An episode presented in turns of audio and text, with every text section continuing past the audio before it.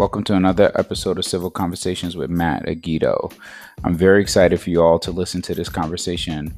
I invited three pastors Rose Lee Norman, Rayshawn Graves, and Randall Reece. They sat down with me to talk to me about what's going on in their lives, the churches that they pastor and lead, how topics like race and politics has impacted them and also their ministries and also the cities that they serve. Uh, this conversation was very passionate, very real, and very open. Uh, I am a longtime Christian and was very excited to really even express my own views in this conversation. I hope you all are able to really glean something from this. Uh, it's worth every bit. This is a two part series. Uh, get your popcorn and uh, buckle up. We're about to go for a ride.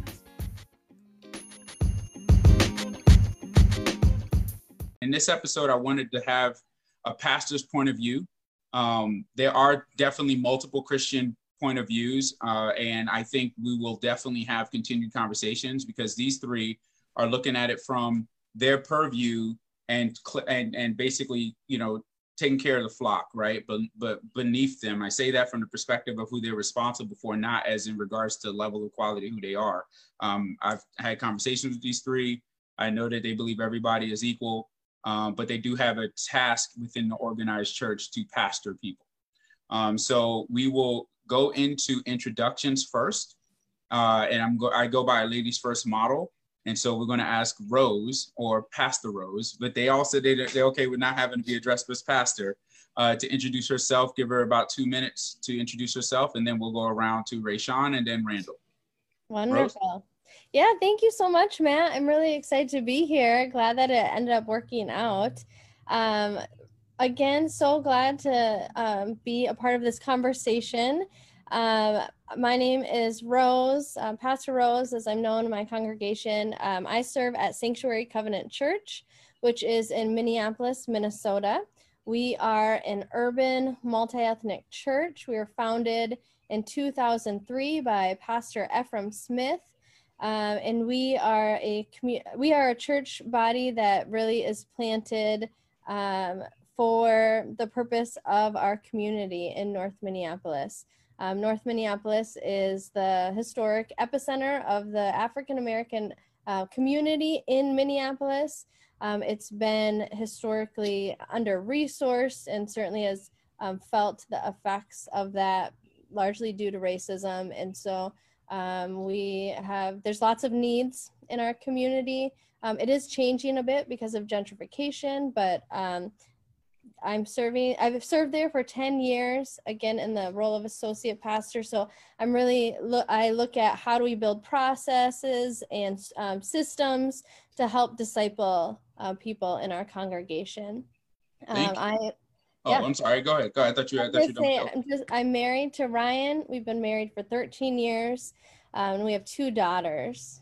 So that's a little awesome. bit about me. Thank you. Thank you. And uh, Rayshawn. Yeah, I'm uh, Rayshawn. I'm here in Richmond, Virginia, pastor of West End Baptist Church. Uh, church has been around 17 years, 18 years. I've been I've been there for two years uh, as pastor. Kind of came in as a revitalization, which essentially just means trying to figure out the next season for the the life of the church, and uh, that's one where we want to be uh, multi generational, multi ethnic. Um, kind of a unique thing. I'm an African American pastor in uh, majority white church in the South. So um, yeah, in the in the kind of passion and pursuit of, of reconciliation, um, yeah, it's it's kind of my heart. i have been married for 12 years to my wife Tiffany, and we've got a, uh, son and daughter, and uh, yeah, that's that's who I am. Awesome. And Randall. Hey, I'm Randall Reece. I'm the lead pastor of Hope Church in High Point, North Carolina. We're about an hour uh, north of Charlotte. And uh, my wife Sandra and I planted Hope Church about 18 years ago. We planted from scratch, and um, God's just really blessed us. We've we've been privileged to be able to facilitate and help launch about eight other churches out of our church. Mm-hmm. Uh, one of the things that God called us to, uh, by the way, Sandra and I have been married for 30 years. We have four children. Mm-hmm. We are now empty nesters and enjoying every minute of it.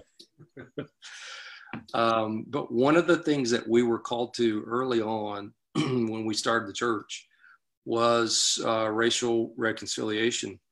And um, God just really blessed us in that area. And um, pre pre COVID, before the COVID thing hit, um, we are having a fantastic year. And we're probably our church is about forty percent African American, and um, the few Hispanics and, and mostly white. Other than that, so uh, that's who we are, and uh, just privileged to be here tonight. Um, be be on this program. Honored, awesome. honored to be here. Thanks for the invite, Matt. No, thank thank you for for joining. Um, so I, I you know I want to open up with a, a, statement. I think it's important our, to probably let's first off and first time in history of this short show is we'll go open in prayer, um, and then we'll go in. Uh, uh, I will be as honest as I possibly can be. This is a very personal topic for everybody, um, and definitely this has been a journey for me as well. So I definitely want to um, want us to make sure that we go in this with the right set of right right mindset. Um, so I'll just quickly pray, Lord, thank you for uh, just being who you are. Um, we got challenged technically. Uh, you think about all of the shows that we've done and never had a single blip. We autom- automatically say, hey, let's, you know, I'm sorry, we all, we all of a sudden now say, let's talk about Christianity and race and politics and I have technical issues. And uh, well, we have technical issues, but I just thank you for just um, giving us the opportunity to come together and have this real discussion um, uh, about these, these these areas between different people from different backgrounds, and uh, just bless the rest of this conversation in your son's Jesus' name, Amen. Amen. So um, the the thing about Christianity, politics, and race, and the reason why these three, I want to pull these three together is because as Christians, I find that um, we we have a faith. We believe in God. We believe in who Jesus Christ died for our sins. Um, the but, however, is we also live in this world from the perspective of our nation, our city, our town. Um, we go to work. We have different things that we deal with, and we have uh, um, the ability to be impact to be an impact, but also to be impacted by the things that are going on. Um, and so when it comes to politics and race in particular, uh, on both sides, let's talk about politics, for example. Um, we know historically, um, from a political standpoint, we've been all over the place from a Christian standpoint in the US, okay?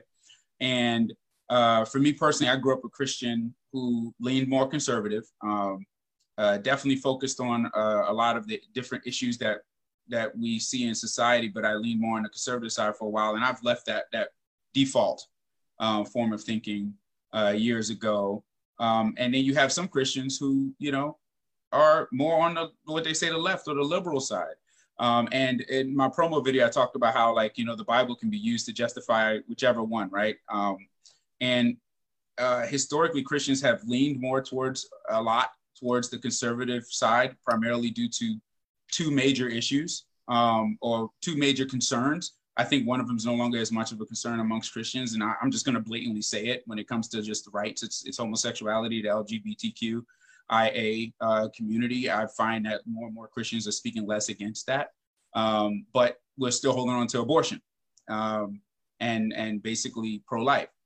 And then on the race side, from social justice standpoint, there's a divide amongst the reality of race issues, and I don't want to make it a black and white thing only. I think it's it's it's more than that, right? There are other races that are not represented on this call um, specifically tonight, but we will have a conversation to have other representation. You all know I'm very sensitive about that.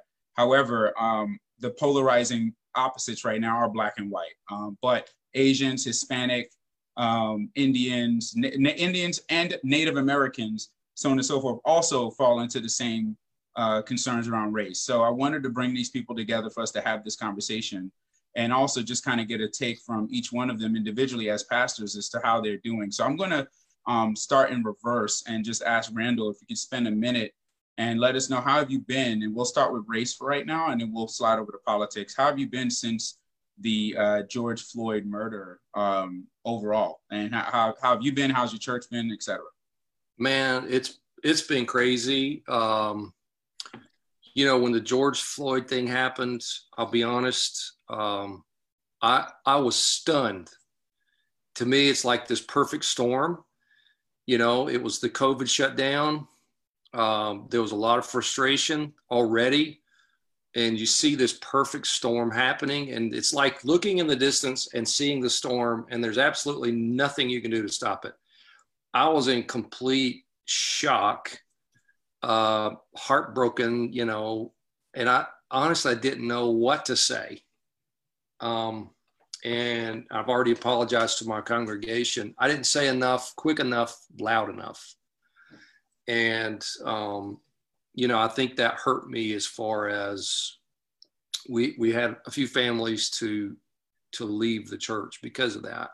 Mm-hmm. African American families. I was gonna say, did you did you? I was gonna say, what did, was it? All like black families, African American families? Did you have any any other races decide to exit based off of their perspective of your response or actions? Not that I know of. Uh, okay.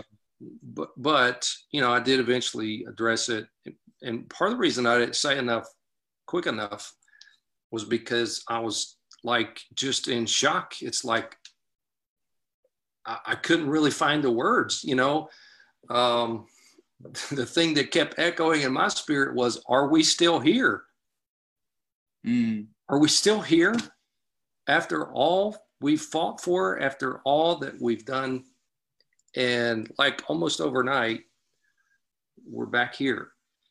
And it's, just, it's incredibly frustrating um, and yet it's been, I think, a very, very powerful journey and life-changing journey because it's it's allowed me the opportunity and the honor to sit down with some close friends who are different from me and have some very uncomfortable conversations.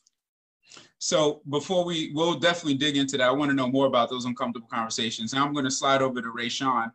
Um, give us a bit, you know, from your perspective, you know, being a, a, a black pastor in Richmond, Virginia, a lot's going on in Richmond. Um, a lot is definitely. I yeah, know. Ahead. Oh yeah, no, go ahead. Go ahead and tell me how have you been since I saw it happen. Yeah, yeah. So uh, yeah, a lot's definitely going on in Richmond. Um, it, it's kind of cool in one sense to see just so much happening here and like the former mm-hmm. capital of the Confederacy, and then a lot of the statues and monuments and things just involved, things being taken down, uh, people speaking up, a lot of people speaking up for the first time. Uh, yeah, it's, that's amazing. So uh, for me, it was, uh, there was some, I didn't watch the George Floyd video. Um, quite frankly, I, I, haven't been watching a lot of the, the most recent videos. I mean, the, the one, you know, in Minneapolis, Rose, uh, with uh, Philando Castile, just that was the one that, that did it for me. And uh, mm-hmm. that's been, that's kind of the really pivotal one for, for me. Um, I mean, in addition to the, the stories of, of, the past and so forth. But um, but yeah, so I, I didn't watch the video. There was just kind of a, a sadness, a, a, grieving. You go through the, the entire grieving process as a black man and just never know which kind of which stage you're going to find yourself on on what day. Right. So I was trying to process through that. Uh, at the same time, got a lot of calls from different pastor friends, uh, mostly mostly white, to just talking about, you know, people are talking about this. How do I talk about it? You know, what do I do? Uh, folks checking in on, on, me to see how I'm doing, folks from the church, folks uh, from friends and different things like that. So uh, it was trying to really think about how do we move forward in this particular moment at the same time that I'm trying to process and grieve. And at the same time, trying to trying to pastor a church well through it. Um, the, the, folks in, in our church, again, I got there two years ago, but uh, this is one of the things that just wasn't largely talked about prior to that. So it's really thinking about like, how do I love these people well, pastor them well, not hit them up with my opinions, but really open God's word, show that this this is something that's really close to the heart of God, and uh, and and what to do about it. So we started off praying. It's uh, prayers of prayers of lament, different things in our pastoral prayers. But when everything hit, you know, with COVID and everything, we started doing some of that online. Um, but even it's it was kind of coming up in sermons during that time. But wanted to take a minute just kind of gather some stuff. And even for me just as the primary preacher like try to figure out what exactly do we want to say. So we started a series um, this month the last two weeks in, in july and, and this month um, called advocates. We're just talking about you know ethnic reconciliation gospel unity.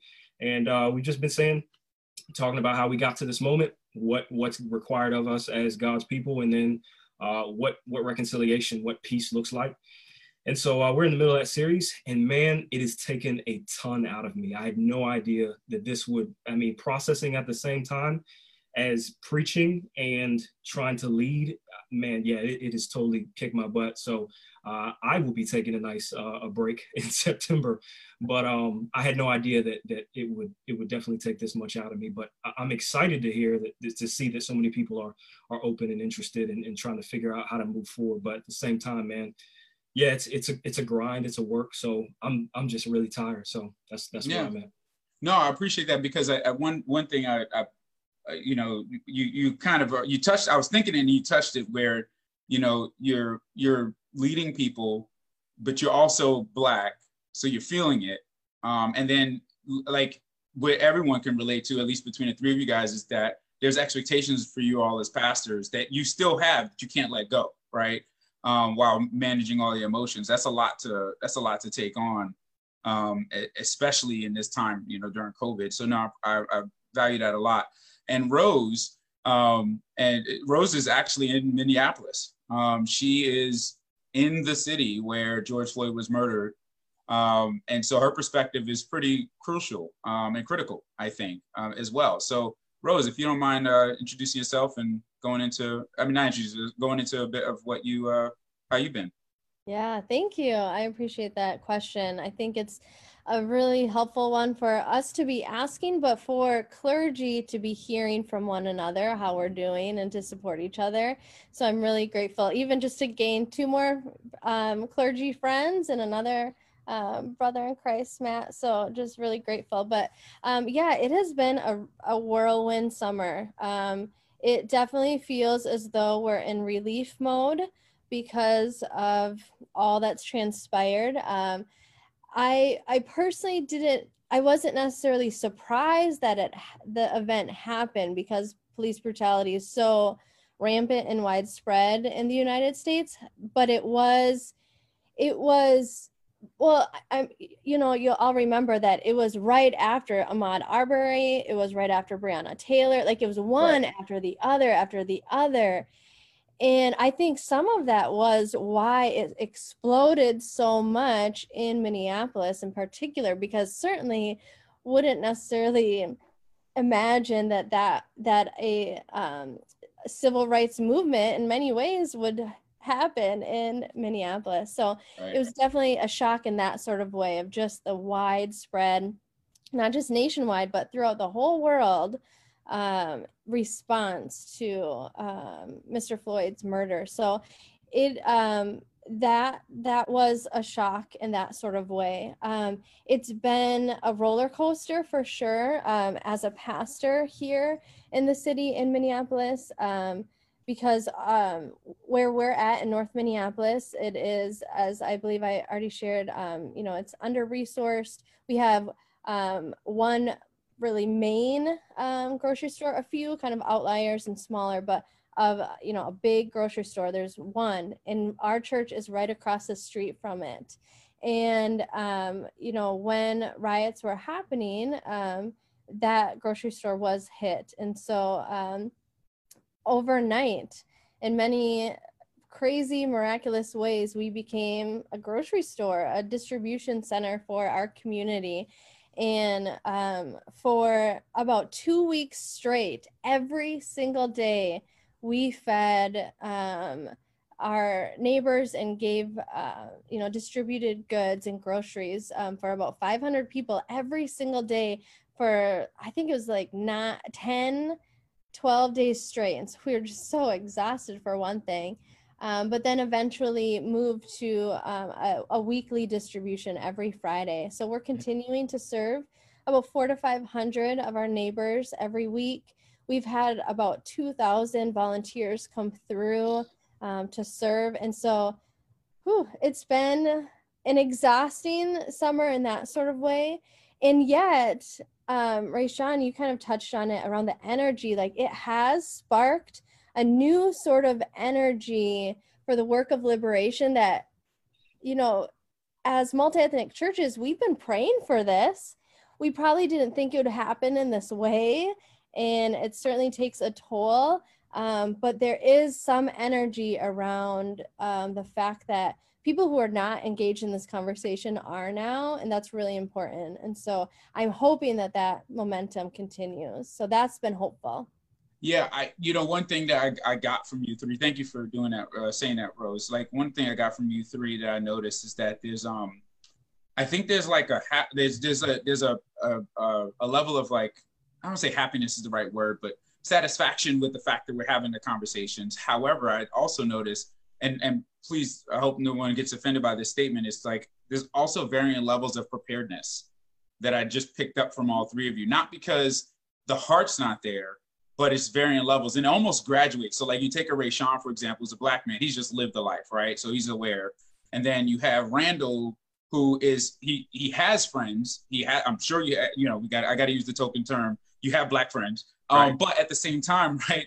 Um, you know, being a white man, you didn't it and I heard this a lot. It didn't matter if you're a Christian or not, where you were, coworkers, didn't matter where you were.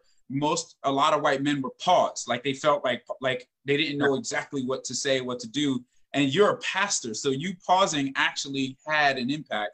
And then there's Rose, who's like, "Well, I've been here, right?" And so it's it. I didn't expect Minneapolis to be an epicenter, but I've been in the urban community. I'm a white woman. I get it, but I'm exposed. So I think it's important to i wanted to call that out as people are listening and as we're having this conversation so we can kind of meet each other where we are as we're talking right? I'm a parishioner right? And i use a big old you know big old school word. Just to say i'm a church member right? I don't have a um, a view like you guys have but i will say that um, you know the church i currently attend in charlotte uh, christ central is is definitely multicultural multi-ethnic um, and it is something that we've had a consistent amount of conversation on. Um, and my pastor is black. Um, and so it's been it's been good. This has added a level of strain to it. Obviously, I'm sure he's feeling it. I appreciate you sharing that, Rayshawn, because I'm like it makes me look at Howard a little bit differently. I've always known, but just kind of to see it. Um, but like as as pastors, um, now, uh, actually, I wouldn't even say now, but like, how do we get how do we get to a point where this becomes normalized a bit in regards to our understanding of the cultures, right? Um, I, I, whoever wants to respond to that, go ahead. You can you can respond, but I hope that makes sense where I'm going with this. Yeah, totally. I, I think it has to be something that comes up, like you know, if we're if we're we're preachers, we're, we're preaching about sin. I mean, this has to come up in the regular rhythms, and, and I mean, especially for for for a place like Richmond, I mean, this has history. I mean, deep roots, like stuff underneath the soil when it comes to these issues and the divisions here. I mean, you can't not know about it. You, you can't avoid it. And and mm-hmm. you know, there, there have been less years from it, you know, than than before. So right. it needs to be talked about. It, it needs to be, even if there are people coming in who are not from Richmond, there needs to be an awareness of, hey, this is the room you're walking into and hey this is what's going on. This is why the city is the way that it is. Here's the history. Here's what we're we're moving intentionally moving towards and being mm-hmm. being vocal about. So i don't think it could just be something where like we're in the middle of you know and folks are probably talking about it in idaho too but like we're this this has some really specific things as far as our context is concerned. And so yeah i mean at least locally here that's that's why we got to talk about it. And and yeah. it has to be one of the things that comes up um when we're looking at scripture, when we're looking at how individuals sin, how groups sin. I mean, when we're we're talking yeah. about these things, it has to be part of the diet in essential uh, in what we're what we're talking to our people about um, when we're talking about unrighteousness and justice and things like that. Right. I, I want to make a comment to that, and then you guys all pile in. I think there's two ways we need to talk about it, right? And again, I, I'm I've always wanted to just talk to pastors and be like, pastors, just do this, you know. Um, I feel like there's two ways we need to talk about it. One is we need to talk about it from an incident standpoint, right? Like we have issues, right? That's that perspective, which I think the world is heavily doing that, meaning like heavily saying an incident occurred, like George Floyd, which was a catalyst, right? And then we're we're now talking about it. That's one way of talking about it. The other way of talking about it, I feel like is, and I and, and Randall, you touched this a bit, and then I, I, I would like to hear your response to some of this too, because your perspective is, you know, have a friend, right? And so I think so, there's one thing to talk to someone and say what's the issues, and it's another thing to just have relationships with people, right? And that's the other side of talking about. It. I think that needs to happen where we need to be able to feel across races. And I'm not saying it's just for me being a black man and you, are, you, you know, you two specifically Rose and Randall being white, but no matter what. So when my Asian friend or when my Latin ex friend goes through something, I feel it immediately because they're my friend, not because I'm so uh, ignorant to their life. You know, and I think that's part of the problem. The level of ignorance that's that exists, and it's unfortunately in the church, is so high. So when something happens, we're like, "What's going on?" You see, you, you see what I'm saying? Yeah. Randall, I'm sorry. Go ahead. No, I, I was just agreeing with you. Um, you know, one thing I was going to throw in there, Matt, and that strain is um, mo- when it comes to um, the African American community and police, the relationship there, and even even the um, the journey of say the black man in America, most white people don't believe there's a problem. Mm. Most white people are sitting here going, why, why are y'all so upset? Mm. What's all this fuss about? They, they don't get it. They just don't get it. They don't understand the problem. And you don't get it until you sit across the table from somebody who's very close to you, and you're very close with them, and they go, There's a problem. Let, me, let me tell you my experience. And when you hear from their experience, you're like, oh crap. I I didn't know it was like that. That's mm-hmm. not been my experience. Yeah. You know, I, I sat across the table, uh, very close friend of mine, and he was like, you know, both of my sons have been stopped by the police for traffic issues and ended up with guns in their face from the police. I'm like, what? Mm. Why? He's and he would say, That's where we are. So, you know, and most people, most white people don't get that. They mm. Because it's not our experience. Yes, mm. cops are a lot of times cops can be jerks, but I've never had a gun pointed at me mm-hmm. by a cop. And so it's not until you value that relationship and begin to grow relationships with other people people who are different from you, people whose traditions are very different from you, people whose backgrounds are very different from you, and you you develop that relationship and create a bridge, then begin to have those conversations. It's it's not until that moment that your eyes are open and you go, ah, okay, there is a problem, you know. Mm.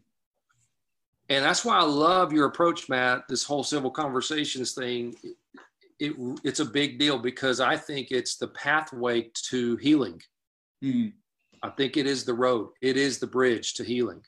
Yeah, I, I appreciate you covering saying all of that because I think part of it, part of why we're doing the civil conversation is to really have true conversations between different perspectives and different people's lives, so we know exactly what's going on um, all the way around. Um, and you're right. I mean, I, I don't, you know, I was on a call um, at work, and there was um, uh, it was primarily focused on African Americans on there, and maybe 75% of the black men were like, "Yeah, we've all been stopped or possibly handcuffed or gunned to our face." And the the the allies, right? We had some white allies that were there. Was like they, they're commenting, like yeah. they were shocked at how many of. I mean, there were directors, but just senior directors. You know, some the list is. I mean, you're not talking about just a regular everyday person, right? Um, and I don't mean that to insult anyone, but you know, like titles wise within the organization, it was like, you too? Like what? It's it's just a reality. Um, yeah, it is. It is. I'm sorry, um, Rose, are you about to chime in on something there? Well, I was gonna touch on your your question and your comment. So your question around um, uh, okay, tell me your first question that we were just um, talking about of, of kind of like our approach yeah how do we well it's just really just talking about it is one aspect right uh, from an incident standpoint and the other yeah. side of that is yeah. like going forward like how do we build it from a relational standpoint kind of where randall was talking about when we have a friend right and that those are the two things that happen we're we're we're speaking more definitely incidentally if that's a word a lot so that's where that was coming from yeah so because i think in thinking about how we equip our people for these kinds of conversations or awareness or what however we want to frame it um, i think that you're right to say that it is, it comes up largely from um, incident standpoints. Um, you know, we have these incidences, we got to react. But I think actually, to, for me, I would come at it in a different way. So, for example, instead of having to um, teach our congregation in a reactionary standpoint, because again, an incident happens, I have to react and help teach my congregation about this. Instead, what if we saw race, politics, the intersection of that with our faith as a discipleship issue?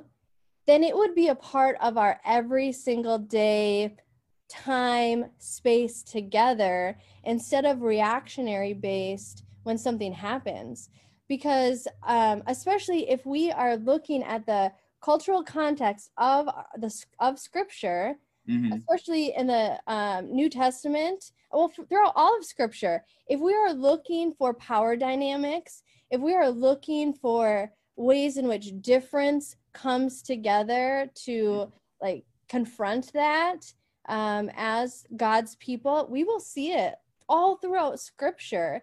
So I think the question for us as pastors is do we one know that in scripture and are we discipling our people from that lens? So when something happens it isn't reactionary. It's part of our of our ethos as God's people. So I think that's more so the shift that I um, at least as a discipleship pastor would want to have because I think the reactionary it's going to flare up all the emotions because we're in that moment.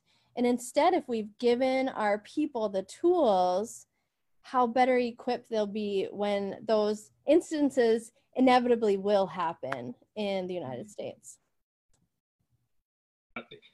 To just tag on to that, yeah, I think it even speaks to a larger picture of how the church historically has been more reactionary to a lot of these things and has been behind the issues especially this issue, more than anything. And so when this stuff happens, it's like, you know, if if, if the conversation has now been at is now at a 301 level, I mean, there are a lot of churches that are having 101 conversations for the first time. It's like, man, we're still playing catch up.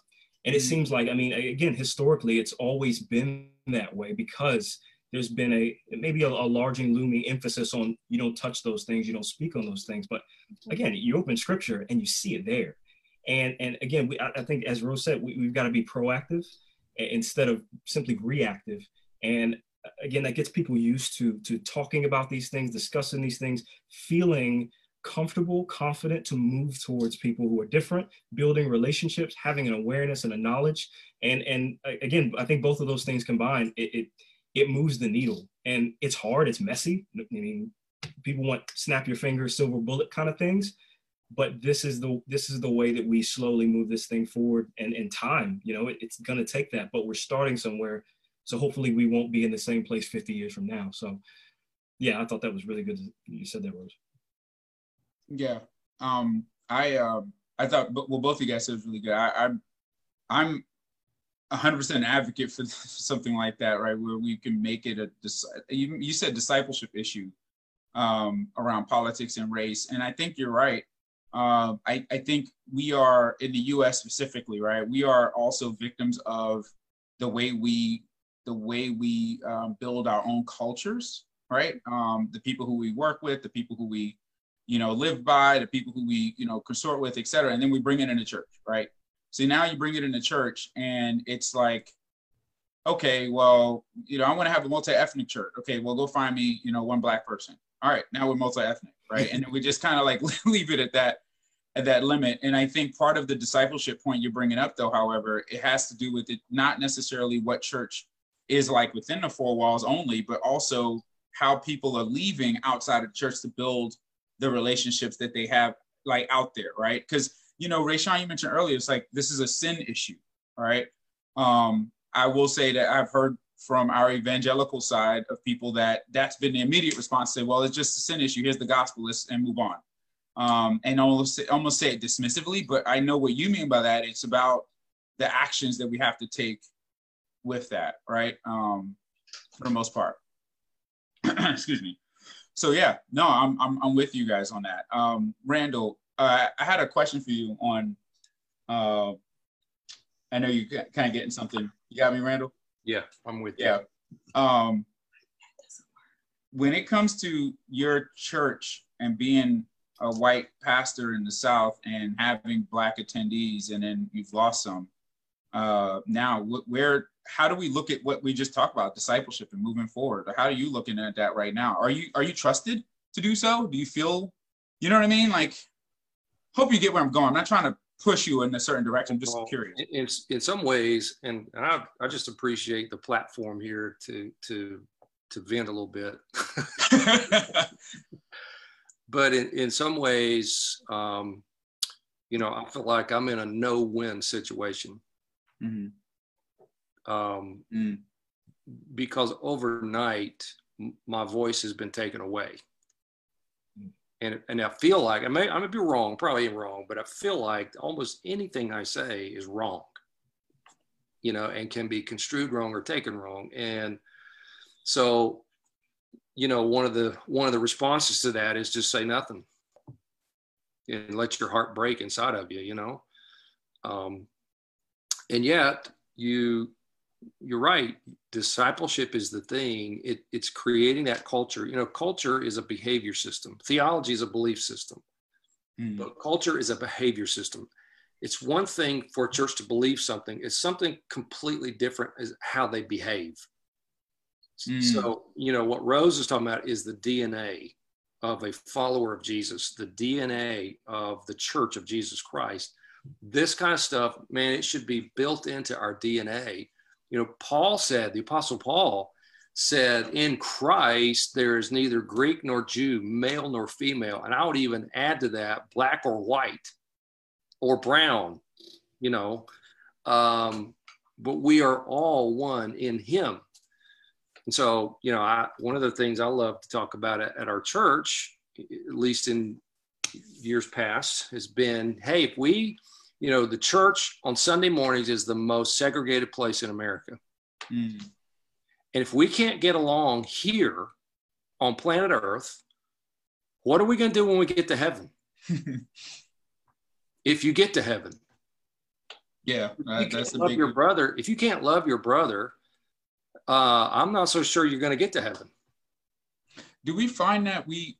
I, that's that's really good. Do we find that? I again, look, being on the the quote unquote outside of church and inside of church, I find that the narrative is almost similar. It's so weird. Like, do you find that it's just difficult for people to really believe that the stuff's going on, so they just want to ignore it? Because it's ha- like I, you know what I mean? And it's yeah.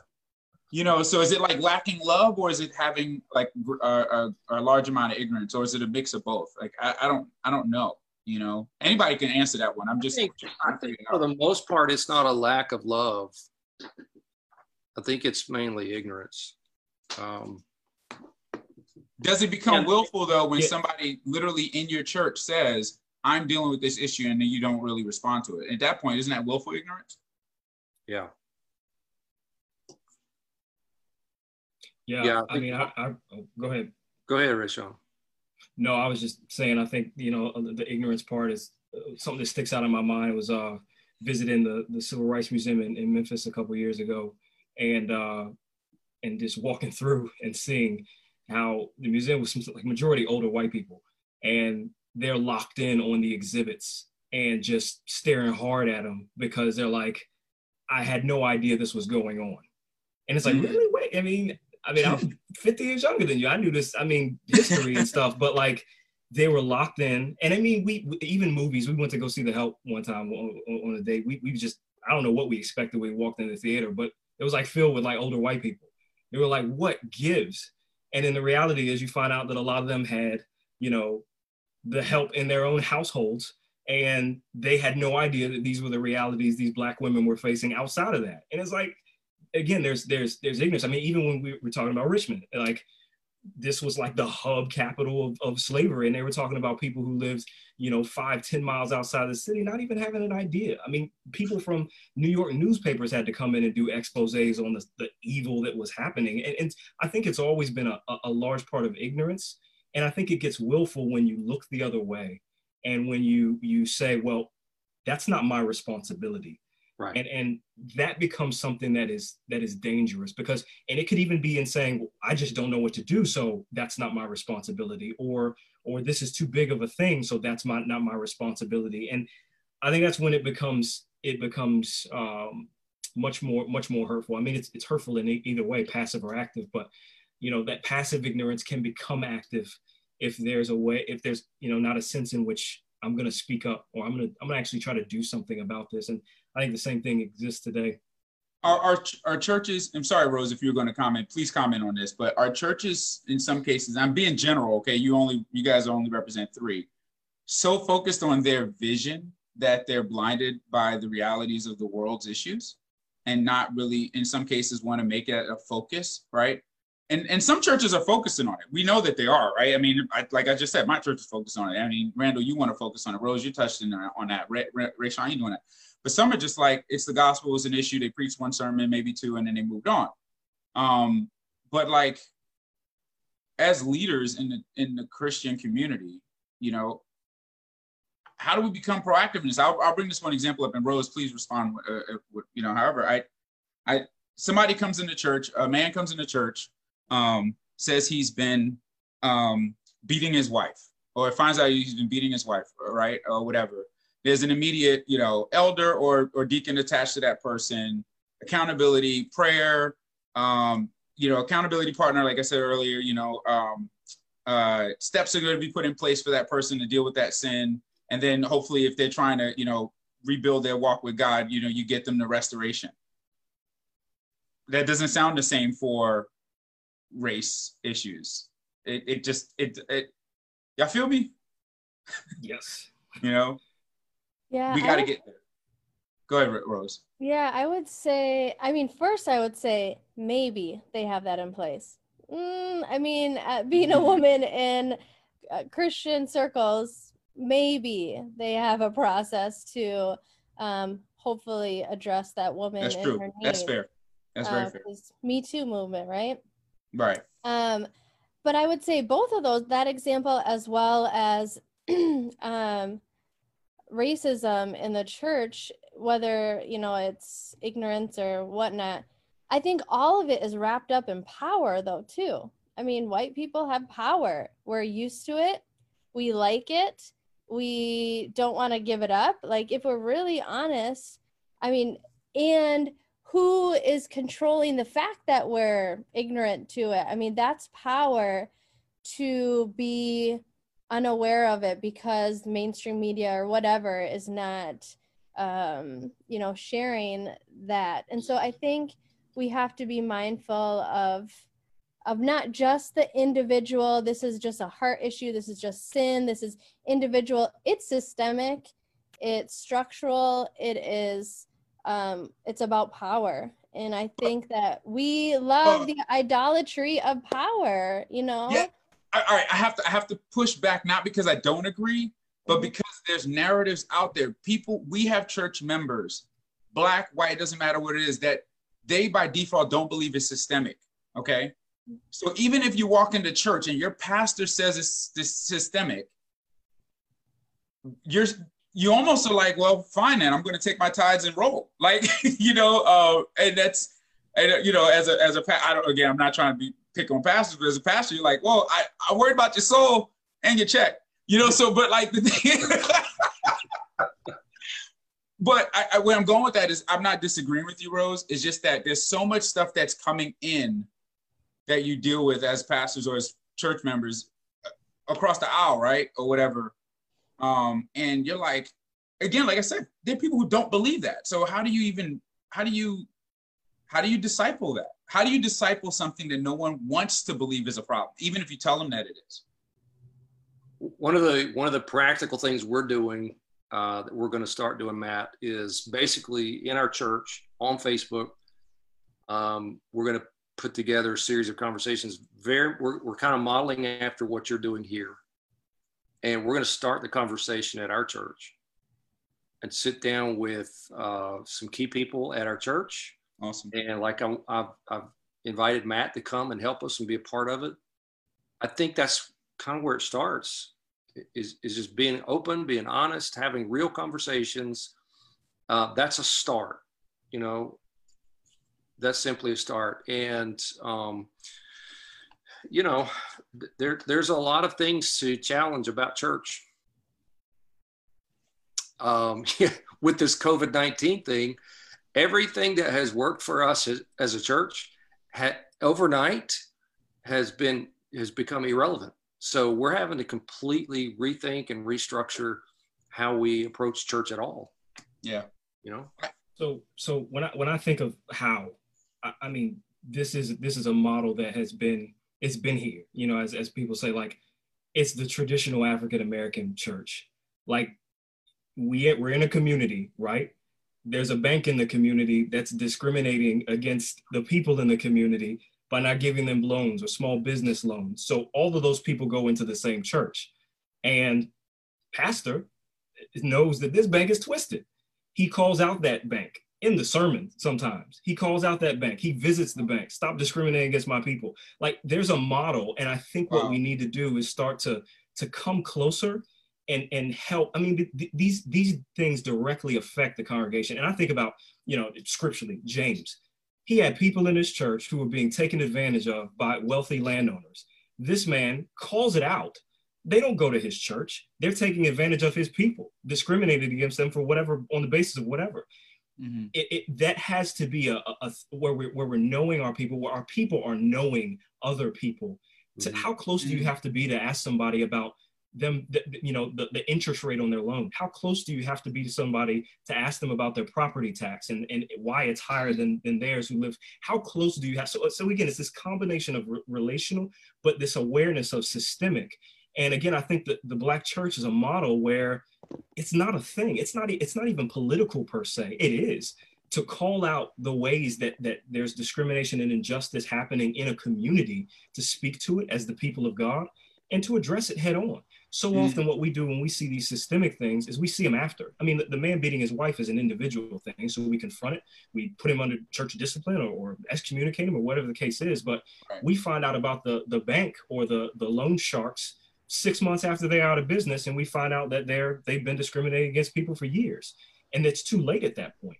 So, so what do we do in, in the real time and the now? And I think that has a lot to do with our relationships. And it's messy and uncomfortable, right? As I keep saying, but like, it, it, starts with that. And I think that's a model. Like, what would it look like for us to, to go, you know, for, for white churches to go to African American churches in the city, even though they may not be, you know, proximity wise close, but to say, what are the things going on in these communities? And not come in, you know, if it's a white church, come in as this white savior type deal, but just to be aware of the things, the experiences of other people, and to be able to to, to call those things out to be able to speak to them and to be able to point people. Because again when we're having these discussions about terms and systemic racism and institutional racism and culture those are terms that people are going to go home and forget because it's not close to their lives. They don't experience these things. I mean it's a lot like covid. Everybody's fighting it until you get it. And and, and this is what happens and so what would it look like to to to to be aware of the experiences of other people in the city and to be able to call out and speak to those things with churches coming together who are who are dealing with different contexts. Um, and again, that, that's real high, that's real super flyover level. But but I think that to to say that there are churches that have been historically and are doing these things. Um, what would it look like for churches that are new to this conversation to come alongside and to point to these realities instead of trying to point to a definition or something that happened, you know, 150 years ago or something, but to point to the right now and see that hey, this is what's going on. I mean, even we were talking whatever, and, and Rose mentioned bus lines. Like these bus lines aren't even be able to go out to, to more affluent parts of the city. Like mm. that affects people. You know what I mean? Like what can the church be doing and thinking about, even if it's not close to the communities where the bus lines have stopped, to address that and and things like that. I, I think there's the the the the realities are there. It's it's trying to trying to connect um, the people who are in ignorance to the people who are affected extremely by, by some of these things. So I want to uh, thank you for that piece. And before you respond, Randall, I want to point out. So Rose was just given a tornado warning in her area, so oh. that's why her that's why her location just changed. So prayerfully, everything will be okay there. Um, Rose, you feel free to disconnect if you'd like. um, for now. Sorry. And then and then you can rejoin him when everything is clear. Okay, if we're still on. All right. Cool. All right. Thank, thank you. I'm so sorry. No, no, that happens. Your safety is more important. Thanks. Appreciate it. Wow. Yeah. yeah. Um. So, yes, I, am with you on what you're saying, Rayshawn. Just to continue on the conversation, um, the the part that's really it's it's going to take a lot of proactive work right? It's going to take a lot of proactive work, especially that last part where you said, you know, for those who are just now getting involved into these these things, like what to do. It's, it's kind of like what Randall's talking about, right? What he wants to start doing in his church, not because he hasn't done some of it, but now it's it's a more proactive uh, a proactive bit of work that needs to be that needs to be done. Sorry, Randall, were you going to respond to that? Well, I just think that um, I love I love what you're saying there, Rayshawn, and the things that we're talking about right now um, I think are probably way more important than we even understand. Um, the, the timing is so significant that mm-hmm. I think churches must act and they must act now. Uh, church has the best platform to create positive change mm. Uh, because we serve a mighty change agent. And if, if um, and the reason I say that, it's critical that we jump into action quickly because there are extremist groups. Um, I just heard recently uh, the sheriff uh, Forsyth County here in North Carolina. He's an African American, and he is saying that the white supremacist groups and the black supremacist groups are arming themselves with military grade equipment. They're preparing for war. Before that ever even ignites, he says it's brewing out in the surface, nobody's talking about it. Before that ever ignites, what would happen if the church would activate and just through simply starting the conversation, find a road, find a bridge toward healing so that, you know, none of the shooting ever starts. right. Yeah. I, we don't want to, we do not want it to get to that point. We definitely no. need to find out, we need to find our role as a church in that. And I think it's, it's bigger than just necessarily the organized aspect. And I say that in respect to the organized church, but just in general, like how do we get that, how do we get that out there, right? And be able to get into those spaces to help ensure that something like that doesn't happen, right?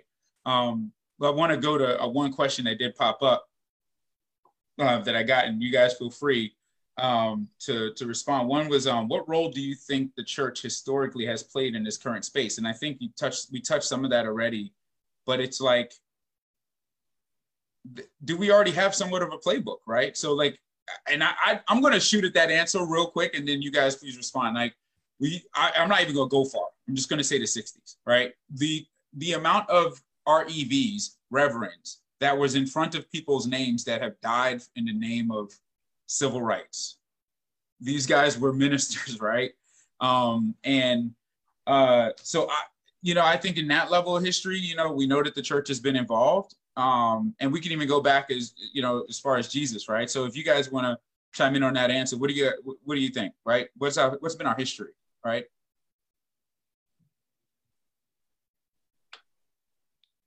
Well, it's an interesting question. I, I think, you know, I think from the African American standpoint, there's been a lot of activists, um, and probably on both sides. Mm-hmm. But it just seems like similar to the event of, say, George Floyd's death.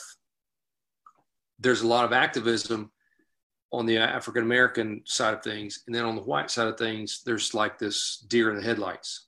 Mm-hmm. And I'm, I'm wondering if maybe that's kind of been the history of church. Mm. Does that resonate at all with you guys? I agree. I, I think it, I, would explain it just like that. I think there's been a lot of lot of activism on the uh, the side of African Americans and um, and and a lot of silence on the side of the uh, probably the, the, the white evangelical church.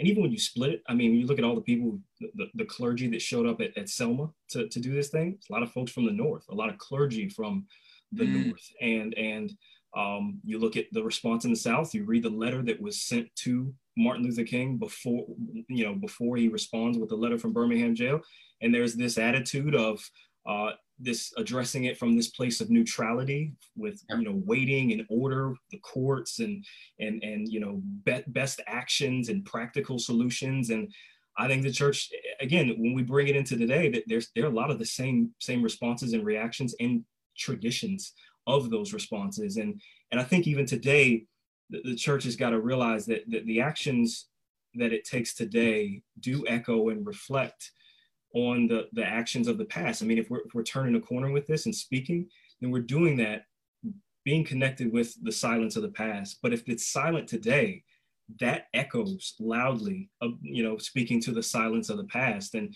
uh, we're not just isolated individual little autonomous pieces sure in the way we function but we are connected to larger traditions and uh, again if you look when in african american churches it's connected to a larger tradition of speaking out of activism of, of mm-hmm. pursuing justice for the community uh, and so so it is connected there, there are streams in which in which um, the responses flow from. So I, yeah, I, I definitely piggyback on what, what Randall's saying. Um, I think that's entirely true. No, that's, that's great. I'm going to pivot on the term when you said, um, you said larger, what did you say, larger movements? Is that what you said? Larger, how'd you say that, Rayshawn? You're going back? Going back to, to, you so said what you mean? like other movements, like larger movements, like it comes from like being, what was the term you used? Oh, larger movements in the past, the different Yeah, larger of, movements in the past. Yeah.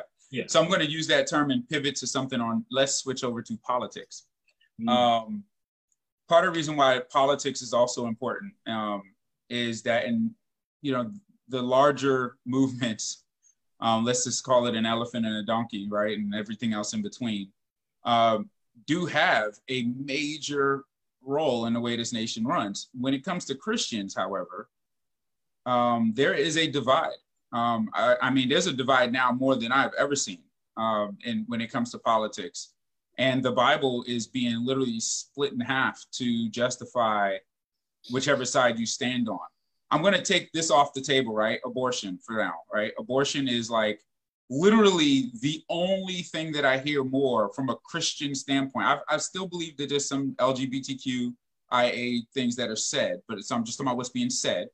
Um, but for the most part, that's kind of it, right? Everything else is all around what you believe in at this point, right? Conservatism, you know, capitalism, you know, uh, you know, these people are liars, these people are not liars, and all that other stuff. But that gets brought in the church.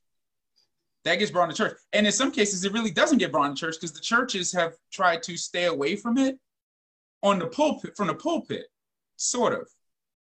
But I think it's still there, right? When you think about the ministers who are always, you know, maybe meeting with the presidents or you know or meeting with the governor you know what i mean like how have you guys been dealing with the political aspect you know of this in your own church or in your own life you know whichever one of you two can can comment on that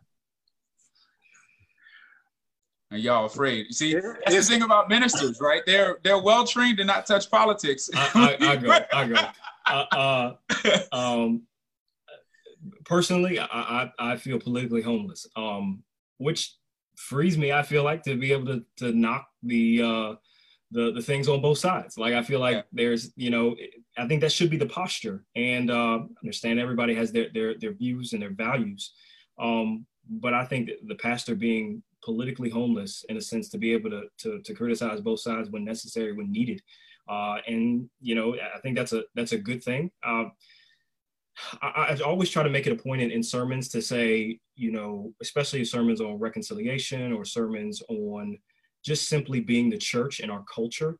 Uh, will you move towards people on the other side? And I say other side, knowing where my congregation stands, but also knowing where the people who aren't in our congregation stand. And and and when I say other side, it could, you know, people might think they immediately think, oh, that side, the left side, or they immediately think, oh, the right side. And and so um, I think that's a good way to, to put it out there. Uh, I think it's also you you see you see politics and in, in the, the the pandering and the posturing of politicians all throughout scripture. And it's it's cruel and creative when you can call it out.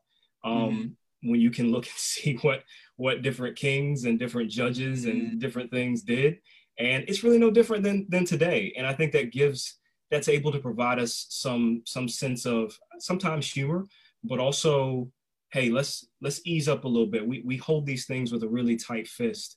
Let's make sure we're, we're really holding to the kingdom of god more than anything and and hold the rest of these things loosely. Um, i think it'd be i think it'd be wise for us to to to not marry ourselves to our political parties but to, to date them. And uh, i think that's a better strategy. I'm so gonna yeah that is really good. And i'm gonna say something random before you go in. I um you're right. But let's talk about how it is too, right? the way I'm, I'm just going to say it, the way the left side or Democrats are always being blamed for trying to go after the black minority vote, vote is the same way the right slash conservative side goes after the Christian evangelical vote. It's yeah. just a fact. Period. I mean, you you I mean, you could take the most, I mean, ridiculous politician, and he had never read the Bible ever once in his life, and you got to throw a Bible in his hand if he runs for Republican anything. Like you just got to, and that that's the vote that they're going after. To me, that tells me the amount of impact that we as a church and Christians have on politics. To me. So do we? I know what you're saying, Rayshawn, where we should be, but where we are right now is we are influencing politics if we don't want to admit it or not. I've heard people from the pulpit actually say it. I know they say something not to, but I've heard people from the pulpit like say, "Go vote for this person, go vote for that." You know, so yeah, Randall, yeah. go ahead. Oh no, I I was just going to say I, have always been taught. My my pastor who mentored me always taught me stay away from politics mm-hmm. in the pulpit because it's just too divisive. I love what Rayshawn said. You know, politically homeless.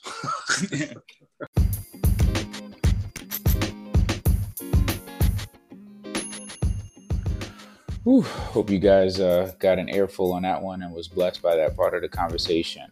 Please go ahead and uh, take a break, go get what you need, come on back, and uh, listen to part two. It gets even better.